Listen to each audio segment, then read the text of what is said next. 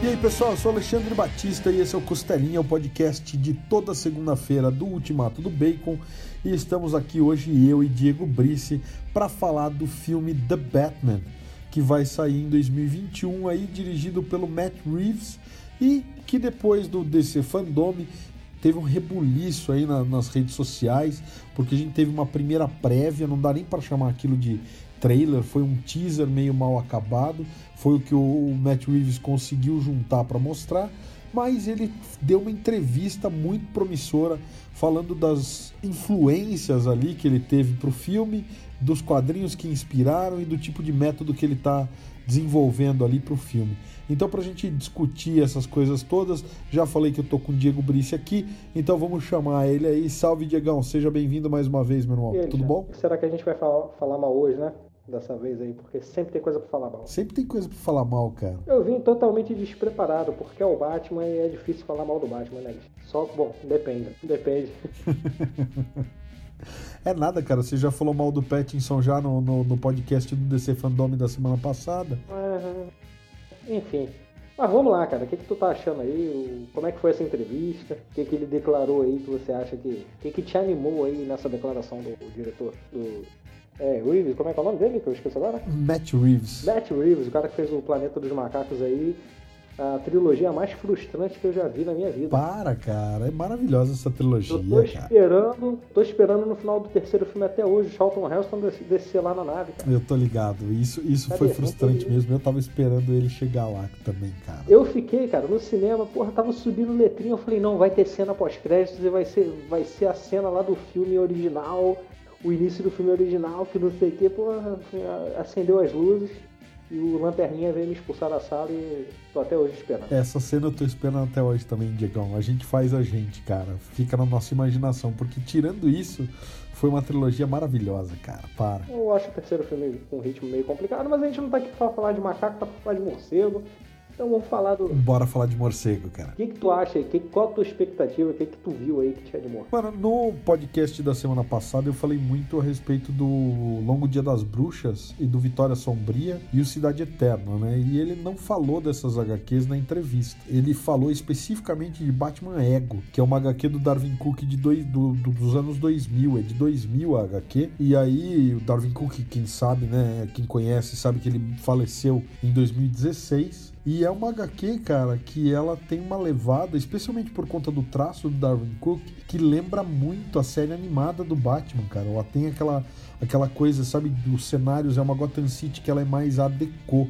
Ela tem aqueles prédios que lembram ali o estádio do, do Pacaembu, em São Paulo, e ela tem aquela coisa mais, né, é, coisas mais retas, lembra um pouco aquele visual meio do Metrópolis, do Fritz Lang nos anos vinte. Engraçado, cara, porque Batman Ego é uma agá quê, quem leu sabe, ela é muito psicológica, tem muito, é uma, na verdade é uma batalha do Batman contra o ego dele, né?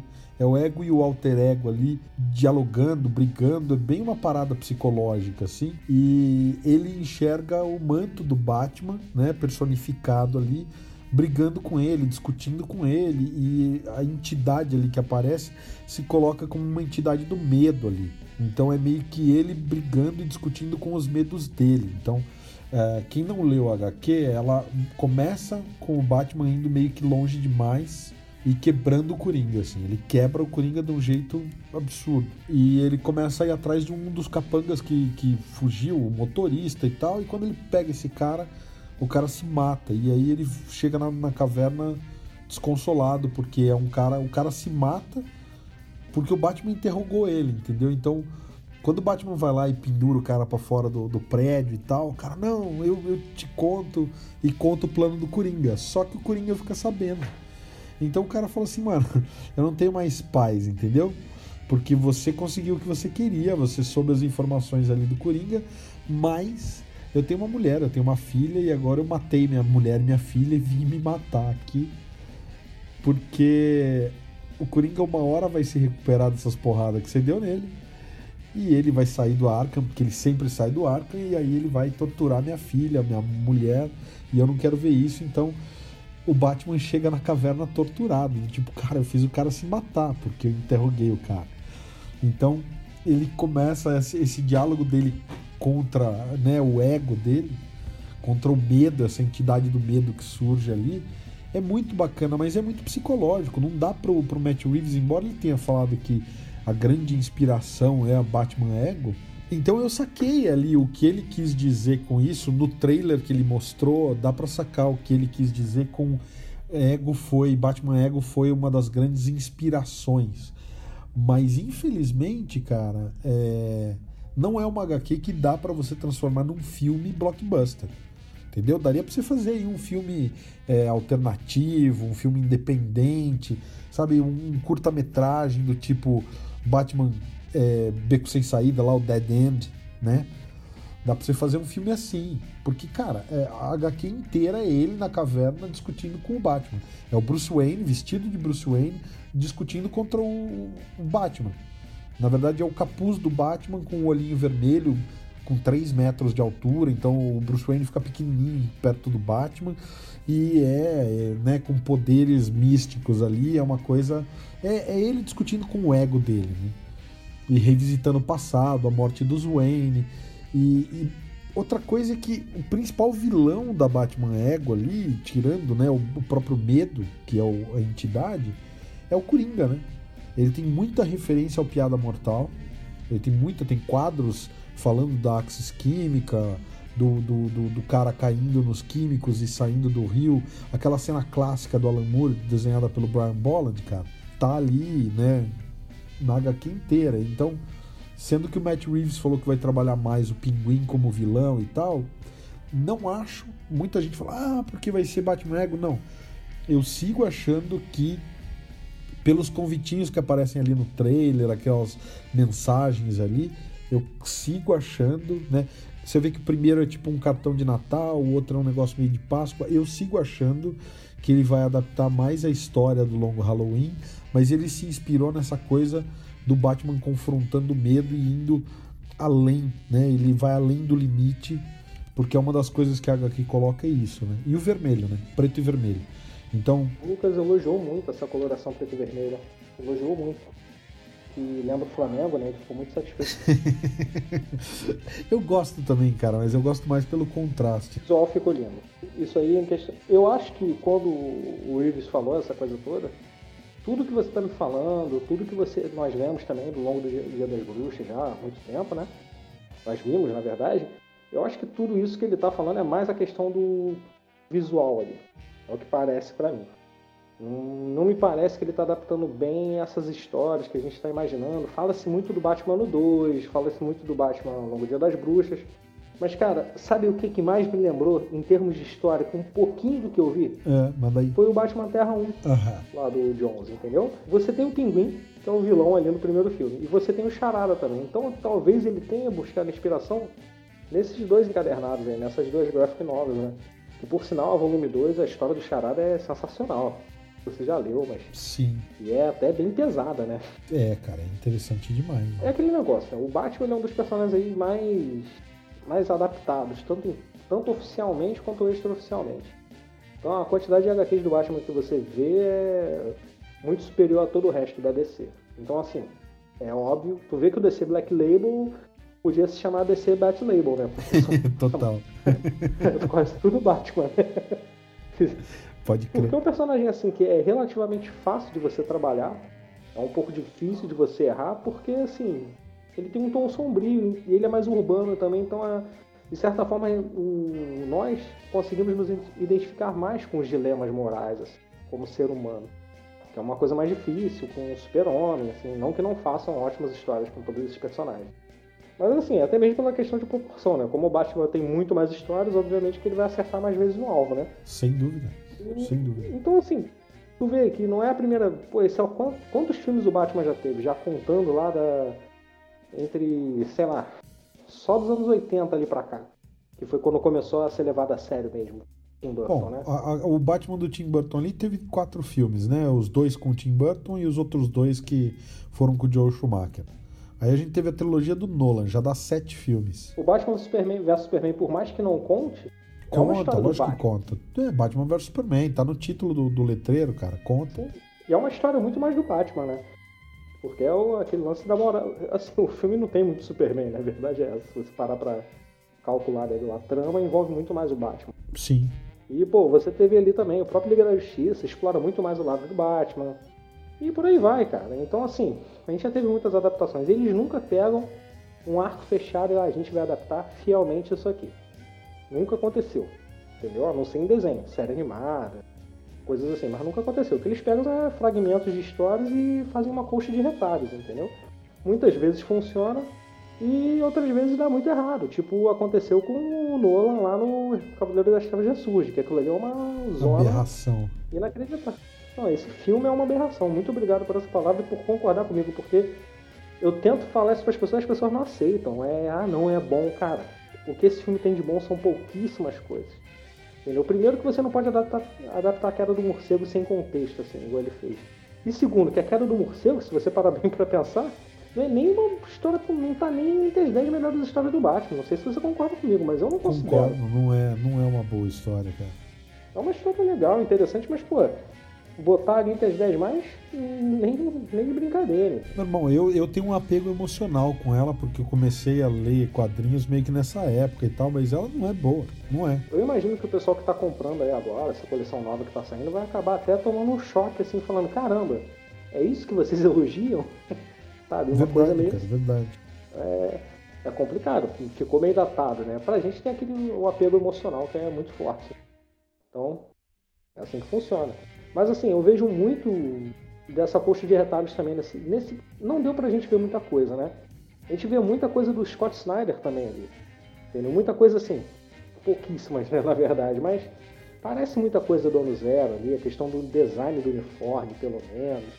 Vê que ele é um Batman mais... O próprio Pattinson, apesar do, de eu não achar ele um bom Bruce Wayne, você vê que ele tá bem, assim, no, no manto ali. Apesar do... Mas o uniforme tá muito puxado pro Capulo ali também. Não tanto, né? Mas lembra um pouco. Então, assim, é o que eu falei. É uma coxinha de retalhos, ao meu ouvir. Bastante, cara. Bastante. Eu, na verdade, cara, vejo que tem até uma possibilidade de corte das corujas aí, né? Sim. Porque eles já falaram que vai ser uma trilogia. Então, eu acho que ele tá... lançando base. Eu, uma coisa que o Batman Ego deixa bem claro, cara, o Batman fala logo no comecinho da agá quê, que ele fala, é, depois de três anos com essa vida de Batman na, na cidade, então é, é uma história do ano três do Batman. O Darwyn Cooke coloca uma data na, na Batman Ego, e, e daí tá em sintonia meio com esse universo dele, tá mostrando, né, que alguns vilões ainda não se apresentaram e tal. Na, nessa Batman Ego, o Duas Caras recentemente sofreu um acidente que transformou ele no Duas Caras, entendeu? E a gente tem isso, né? O Longo Halloween, o Vitória Sombria, é tudo ano dois, começo do ano três. O Vitória Sombria é ano três. Se a gente lembrar daquela saga que todos queremos esquecer, Batman ano três mesmo, conta justamente da, da, da morte dos pais do Dick Grayson.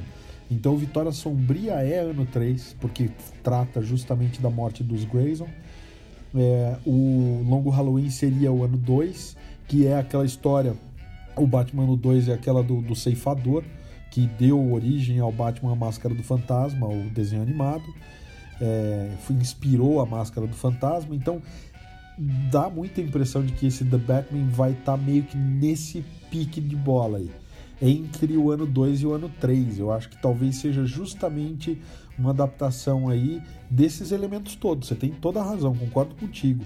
Não vai ser nenhuma história é, traduzida para filme, mas eu acho que ele vai buscar esses elementos, tanto do, do Longo Dia das Bruxas. Se for o Charada, cara, tanto melhor, porque o Longo Dia das Bruxas é justamente... É, o Charada é um dos primeiros... suspeitos, mas ele não é, né? O vilão feriado não é o Charada, é um cara novo que o Jeff Loeb e o Tim Sale botaram ali na, no, no, no hall de vilões do Batman. Então, o que é interessante dele, de repente, usar uma dinâmica parecida com o Longo Dia das Bruxas e, de repente, no fim, se revelar que o vilão é o Charada, é bacana porque ele usa um arco clássico dos quadrinhos para apresentar no, na nova série de filmes um vilão clássico, né? Então... Eu não sei, eu gosto dessa ideia, cara, de você repaginar um pouco, porque aquilo, pra ver o Longo Dia das Bruxas em filme, eu não sei, cara, eu, eu, eu prefiro não ver, sabe? É o que você falou, pro cara adaptar a Queda do Morcego meio cagada, melhor não fazer, sabe? Então, eu acho que eles nem conseguiriam adaptar uma Queda do Morcego, sabe, Alexandre? Porque, assim, é... se você pensar bem, a Queda do Morcego é uma saga que não... Ele é uma grande saga, no sentido de figurado mesmo, de tamanho. Ela... Você já tem um prequel lá, do Batman já cansado, você tem aquela história Veneno que... É cânone, mas não é cânone, tipo a Piada Mortal, né? Fica aquele negócio meio assim, será que é? Entendeu? É, disse que é, mas não sei. Então, mas é muito longo, então assim, não dá, a não ser que os caras, sei lá, é muita história. E o que acontece quando você tenta resumir um arco muito longo são essas aberrações tipo o Cavaleiro das Trevas de Surge, entendeu? Porque pra mim, cara, assim, falando como eu sei que você não é um grande fã, mas eu, eu sou um grande fã da, da duologia. É correto falar essa palavra? Eu não sei, cara, mas se não for, a gente ia passar a adotar a partir de agora. Entre nós tá valendo. Eu sou muito fã desses dois filmes do Nolan, que é o Batman Begins e o Cavaleiro das Trevas. Assim, o que ele fez ali, cara, nesses dois filmes já é um arco fechado, porque você... é como se funciona como uma graphic novel em dois volumes. Você tem o Batman Begins, que ele conta aquela história lá, toda aquela trama do Ra's al Ghul lá, aquilo é muito bem feito. Assim, me enganou, vou ser bem sincero contigo, aquilo ali...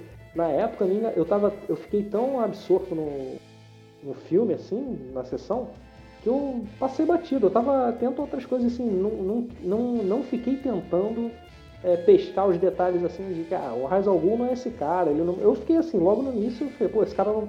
Ra's al Ghul não morre tão fácil, vamos trazer ele de volta.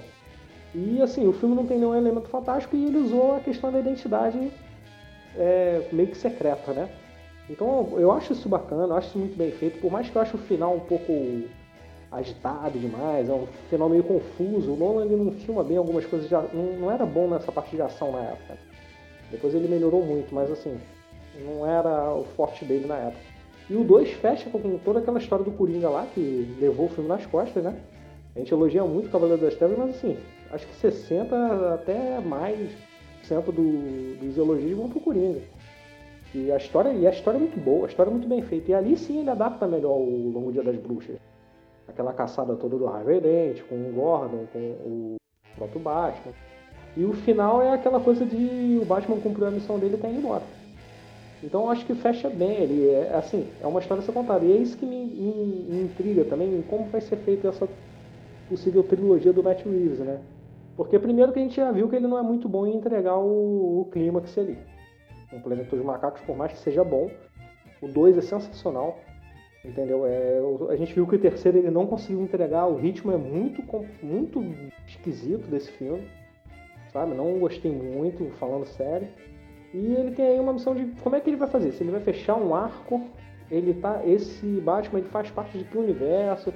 Então, por que, que, a gente, por que, que eu fico nessa dúvida? Porque pelo que eu vi ali, do pouco que a gente viu, esse não é um Batman que funcionaria num mundo mais fantástico. Não sei se você teve essa sensação. Você teve? O que você achou? Cara, eu, depois da, do seriado Gotham, eu não duvido de mais nada da galera da Warner, sabe? Porque o seriado Gotham começou com uma coisa policial totalmente, e de repente tava lá a Hera Venenosa mudando de, de corpo e por conta de químico, e daí tinha o Hugo Strange fazendo... altas paradas, eles mudaram demais, cara. A primeira temporada do Gotham, ela é uma, uma, uma série de máfia, e de segunda temporada em diante virou qualquer coisa.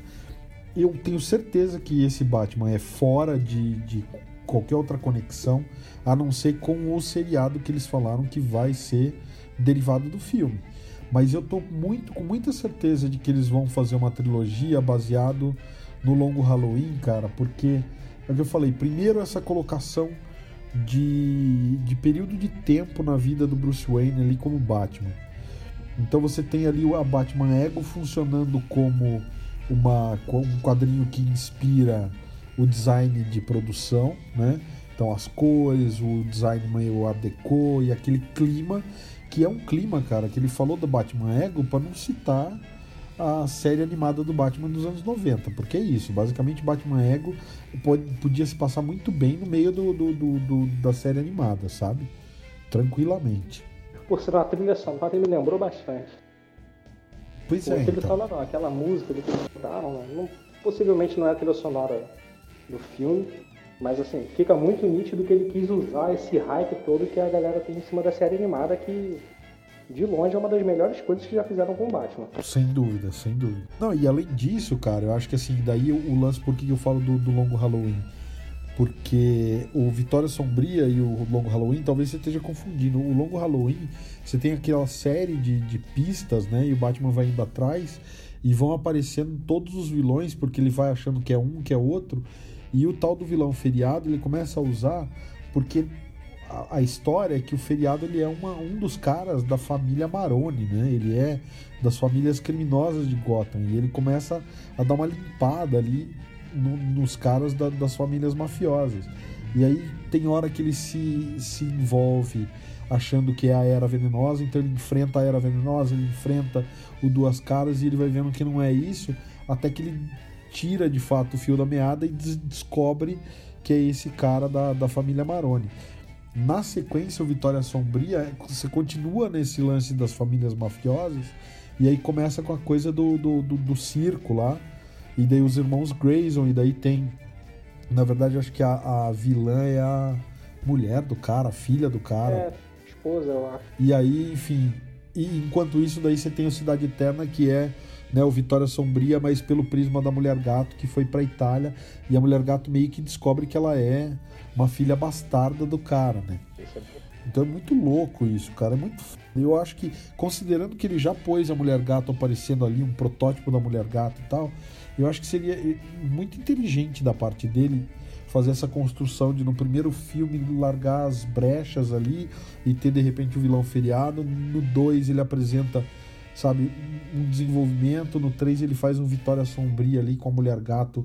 É o que eu falei, não precisa ser exatamente a mesma agá quê, mas tem uma história e tem uma construção muito bem feita daquela coisa dos primeiros anos do Batman, e depois que ele está estabelecido, de repente até botar um, um Dick Grayson aparecendo ali, entendeu? Uma coisa mais...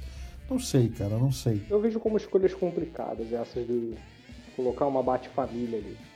Eu acho que o mais longe que ele poderia ir seria com a Mulher-Gato, mesmo até mesmo por causa da idade do ator, né? Tu olha pra cara dele, ele não tem Sim. cara de um Bruce Wayne que adotaria um jovem, entendeu? Uma coisa assim, né? Verdade. Um Batman jovem, novo. Então talvez essa, ele esteja pensando em fazer essa trilogia mais a sério, justamente para trazer um pouco dessa... Não sei, cara, você falou uma coisa, mas o que me parece também, agora, depois de toda essa conversa que a gente teve, que eles podem estar querendo também puxar uma adaptação mais pesada do que era a série. E faz muito sentido, visual, por mais que não esteja finalizado, se, como todo mundo gostou, as pessoas elogiaram muito, eu acho que ele vai manter esse visual mais escuro, mais... É um clima meio no ar, né? Não sei se é a palavra certa, não sou. Bastante. Igual você, especialista aí na, no visual. Você falou duas vezes a palavra decor aí que eu não faço, faço nem ideia. Eu vou te perguntar, o que, é que significa isso, Alexandre? Decor? O, o Art Deco foi um movimento, cara, de artístico e de arquitetura, e que eles tinham essa coisa das linhas mais geométricas e tudo mais, enfim. Depois eu posso postar alguma coisa lá pra você dar uma olhada. É, é, é uma linha muito... Cara, não tem como confundir. Se ligou, galera? Costelinha também é cultura, gente. Sempre, sempre. Cultura e entretenimento, isso aí. Parabéns, Alexandre. Muito bom. Vamos nessa. É, cara, assim, eu, tô, eu não tô muito empolgado, vou sendo bem sincero.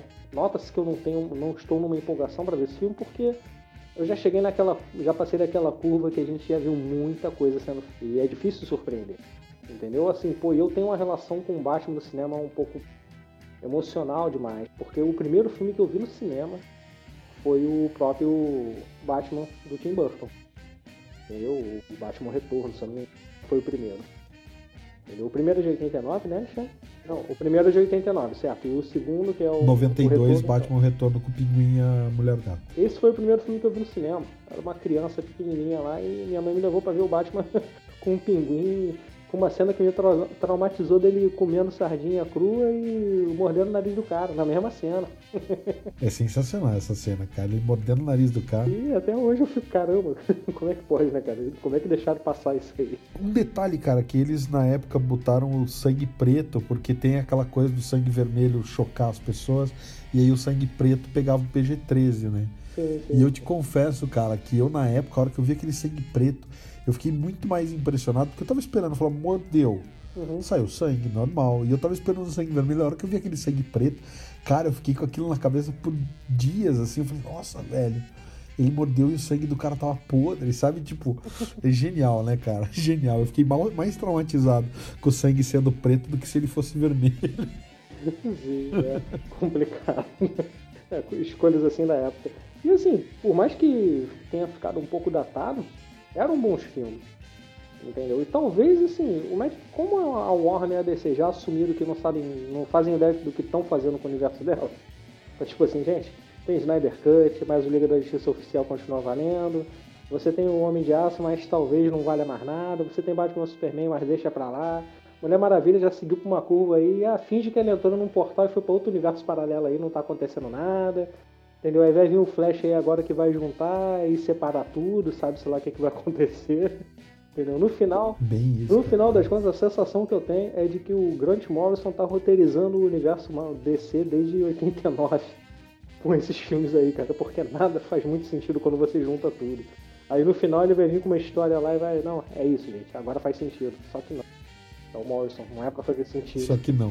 Meu irmão, pra gente encerrar, eu quero te fazer uma pergunta, então. Diga lá. Você acha que no terceiro filme existe a possibilidade da gente ver o Arqueiro Xerde? Pô, cara, isso é sensacional.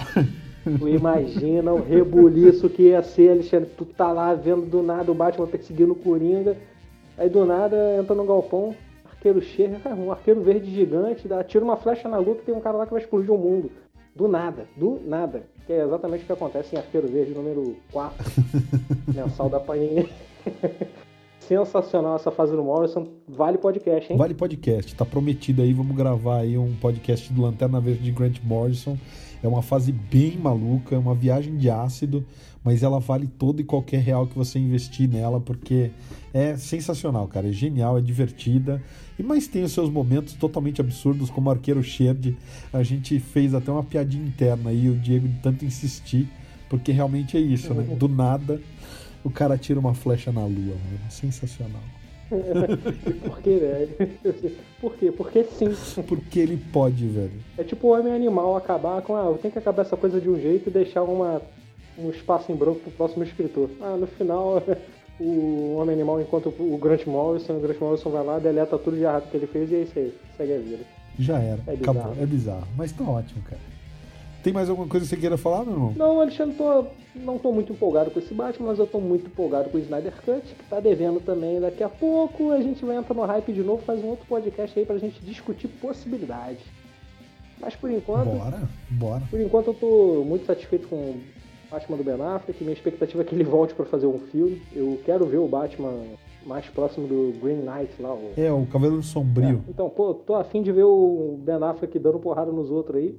No estilo Arkham, no estilo dos jogos Arkham, entendeu? E eu fiquei frustrado porque o Ben Affleck saiu, agora ele voltou e talvez possa ser que aconteça alguma coisa, o que eu duvido muito. Mas assim, a gente tem esse Batman aí, que é o que a gente tem, e esperar que seja o melhor, né? Foi o que eu falei, é difícil errar com o Batman, o cara tem que se esforçar muito, tem que, ser, tem que deixar o irmão do Nolan fazer o roteiro pra estragar o filme. Tem gente falando que vem aí Batman versus Deathstroke, né? Versus Exterminador, vamos ver. Com Ben Affleck e o Meneghello, cara. Então... Eu passo mal, hein? Acho que eu passo... Você falou, me deu até um ataque cardíaco aqui. Tem gente falando que vem direto pro H B O Max, que vai ser filme pra T V, mas que é com os dois, então não sei não. Rapaz, mas pra quem jogou o Arkham Origins aí, o nego vai infartar. Eu vou ser um deles, né? Tem coração pra isso, mas tem coisas que eu não tenho mais emocional. Eu, eu digo que hoje, hoje, com a saúde que eu tenho, eu não tenho emocional pra ver um Retorno do Rei no cinema de novo, mesmo já tendo visto. Tão emocionante que foi. Foi emocionante, foi demais mesmo, cara. É, pois é. E tá aí prometido também trilogias emocionantes. Tem poucas, né? Vai ficar só no Senhor dos Anéis. A gente nunca falou do Senhor dos Anéis, né, Alexandre? Mas... Numa próxima a gente fala. Estamos chegando em vinte anos de, de Senhor dos Anéis. A gente, de repente, faz um, um podcast aí pro especial de vinte anos da, da trilogia, cara. É isso aí. Então é isso, meu irmão. Vou guardar aí o melhor do Batman que chora, do Robert Pattinson, e ver o que, que vai acontecer. Vamos ver, galera. Vamos ver. A gente tá fazendo previsões aí. A gente agradece quem tá ouvindo. A gente espera que vocês tenham curtido as nossas ideias. Se não curtiram, se tem outras ideias, comenta com a gente nas redes sociais. Não deixa de visitar ultimato do bacon ponto com, tem matéria, review, tudo que você procurar por lá. Além disso, tem também o Sobrecapa, não deixa de ver os nossos vídeos no Sobrecapa. E semana que vem tem mais costelinha, galera. Até semana que vem, valeu!